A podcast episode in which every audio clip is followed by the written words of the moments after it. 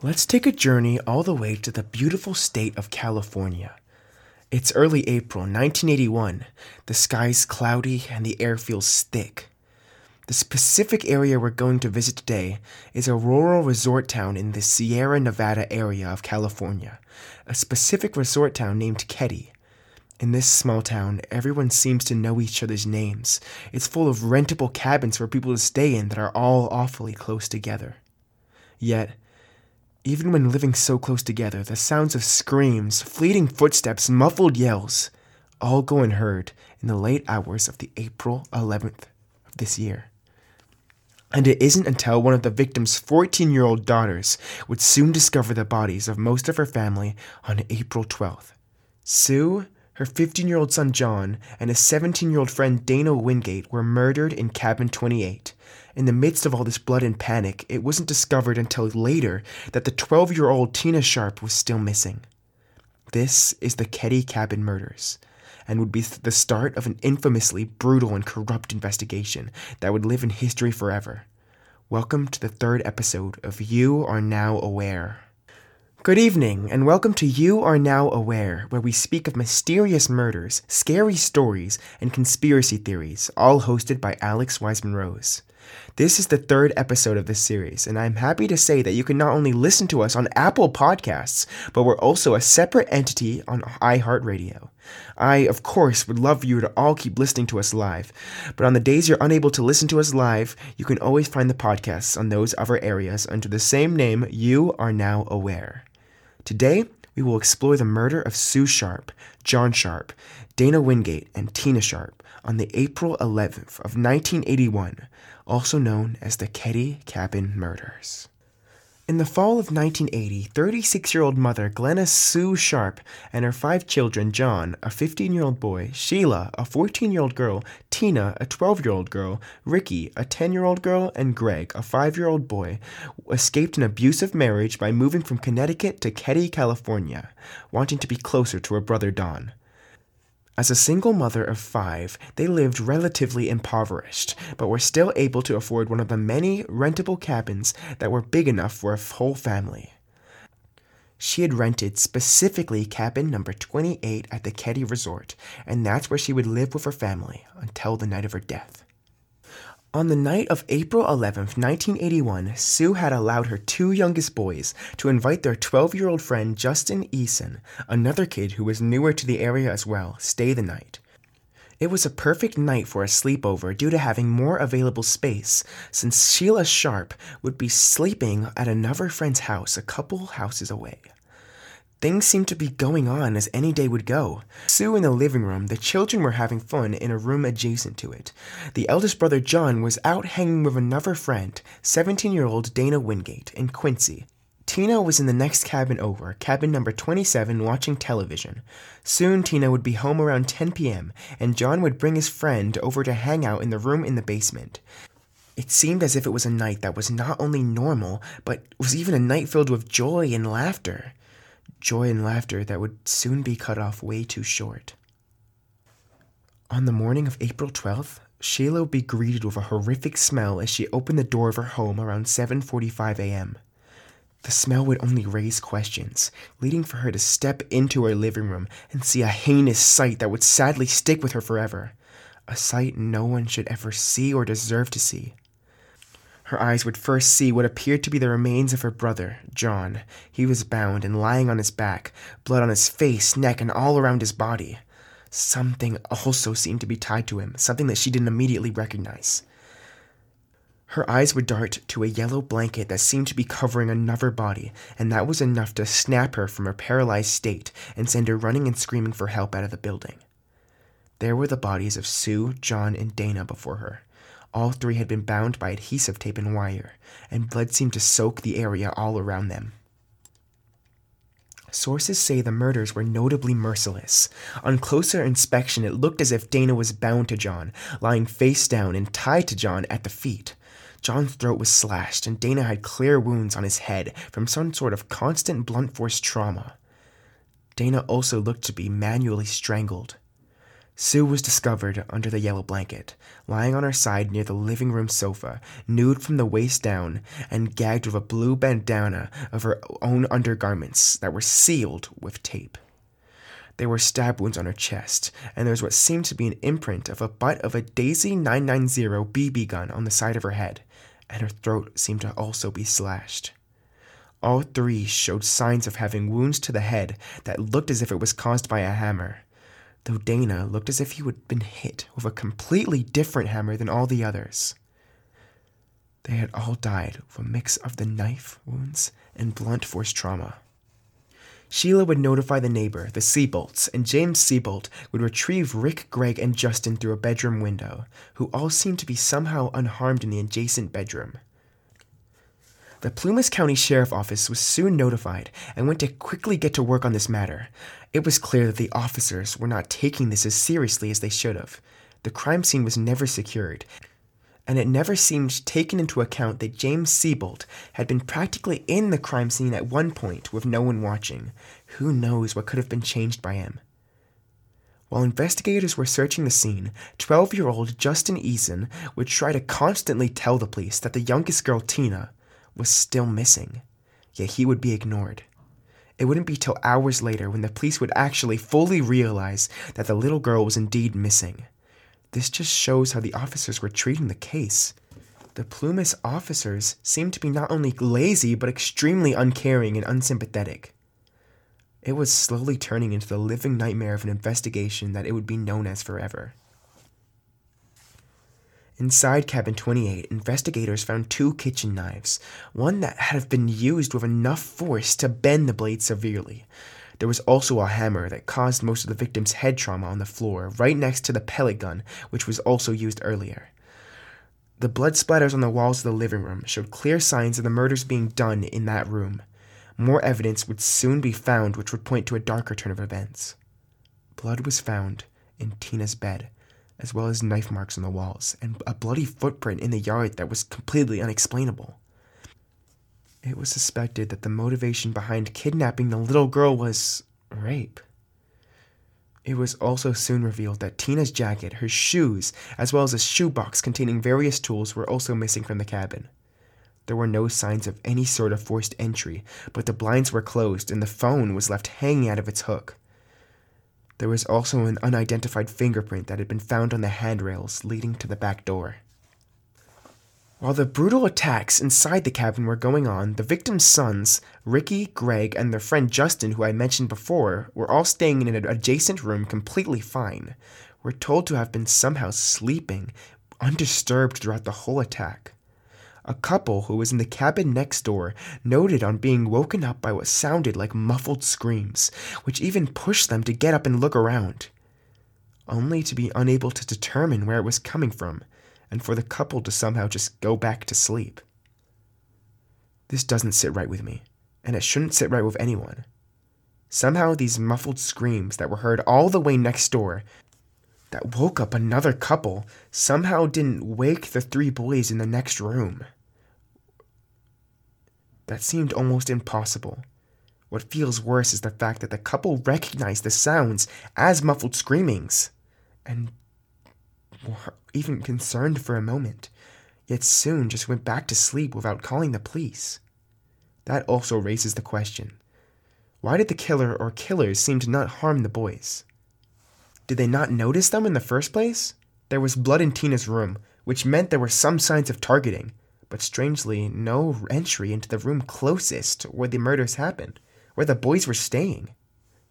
It's possible that Tina heard the sound and went running downstairs to check, only to end up running upstairs to hide in her bed. Though, who really knows? The Plumas County Sheriff's Office questioned all those nearby in an effort to actually do something for the case. Interviewing Sharp's neighbors, Martin Smart, aka Justin Eason's stepfather, Marilyn Smart, a man named Boubede, and other nearby people.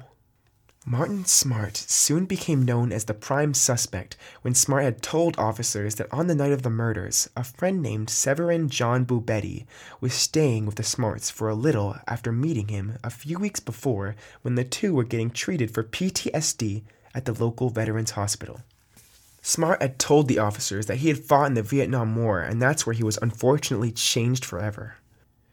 Smart had also said that on the night of the murders, he went out with his wife Marilyn and Boubede to the backdoor bar for drinks, since he worked there as a chef.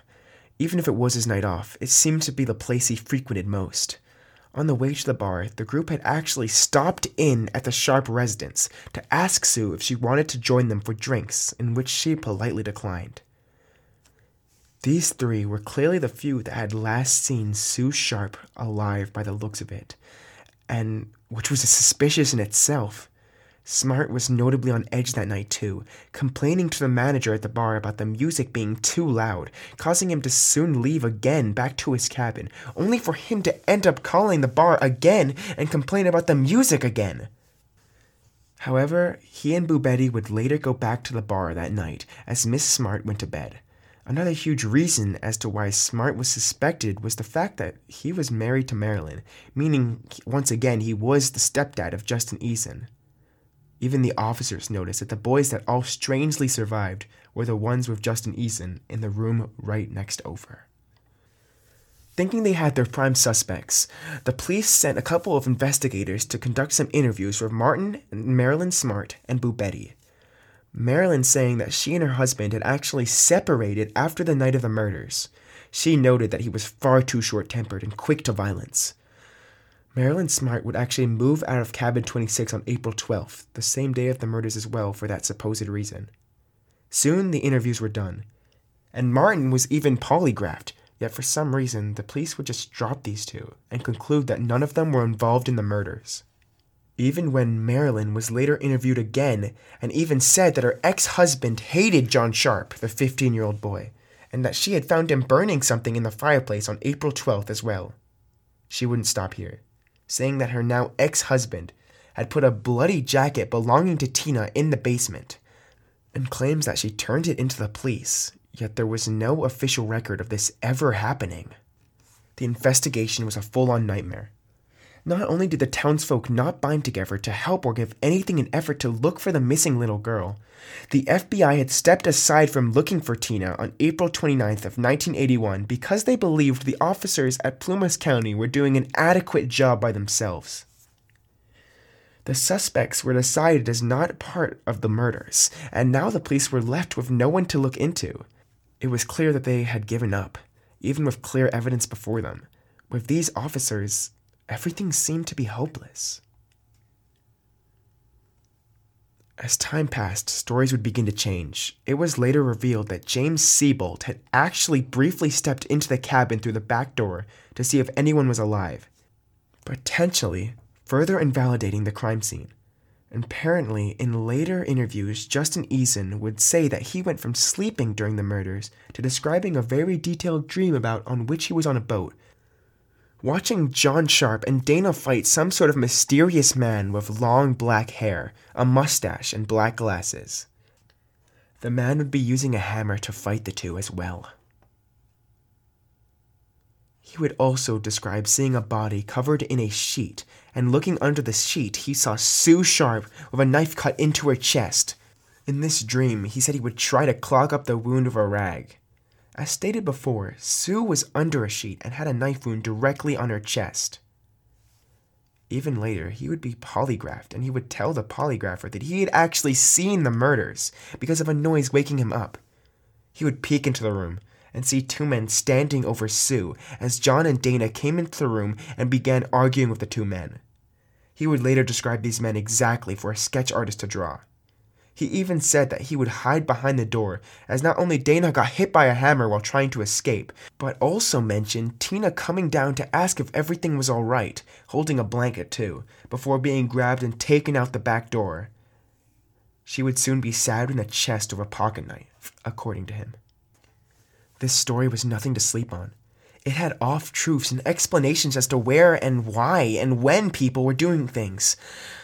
It proved the point that someone would have had to have woken up during these murders.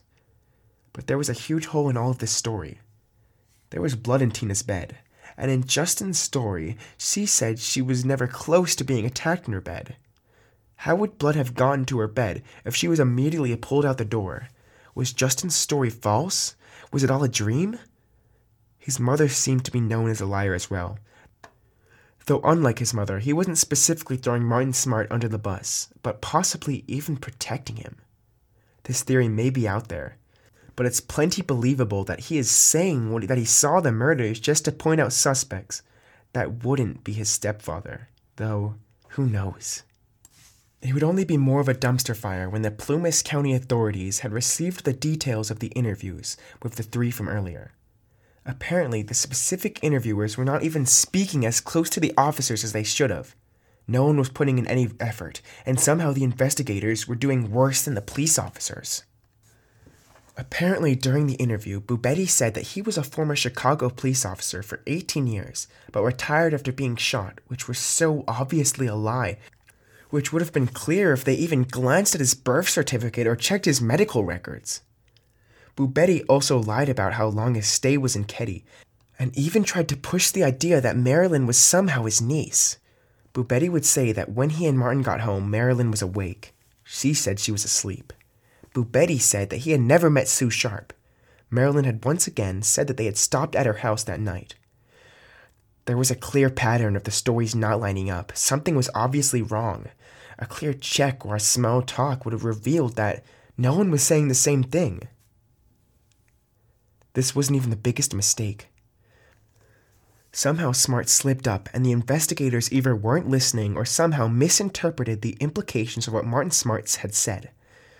Martin Smart had said during the interview that his stepson, Justin Eason, may have even woken up on the night of the murders and could have seen something, adding what should be the most explicitly incriminating thing he could have ever said.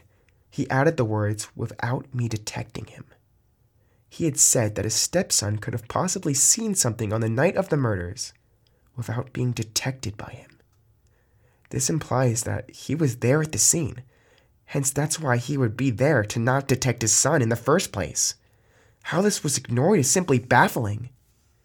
It seemed as if this could have been the end of the case.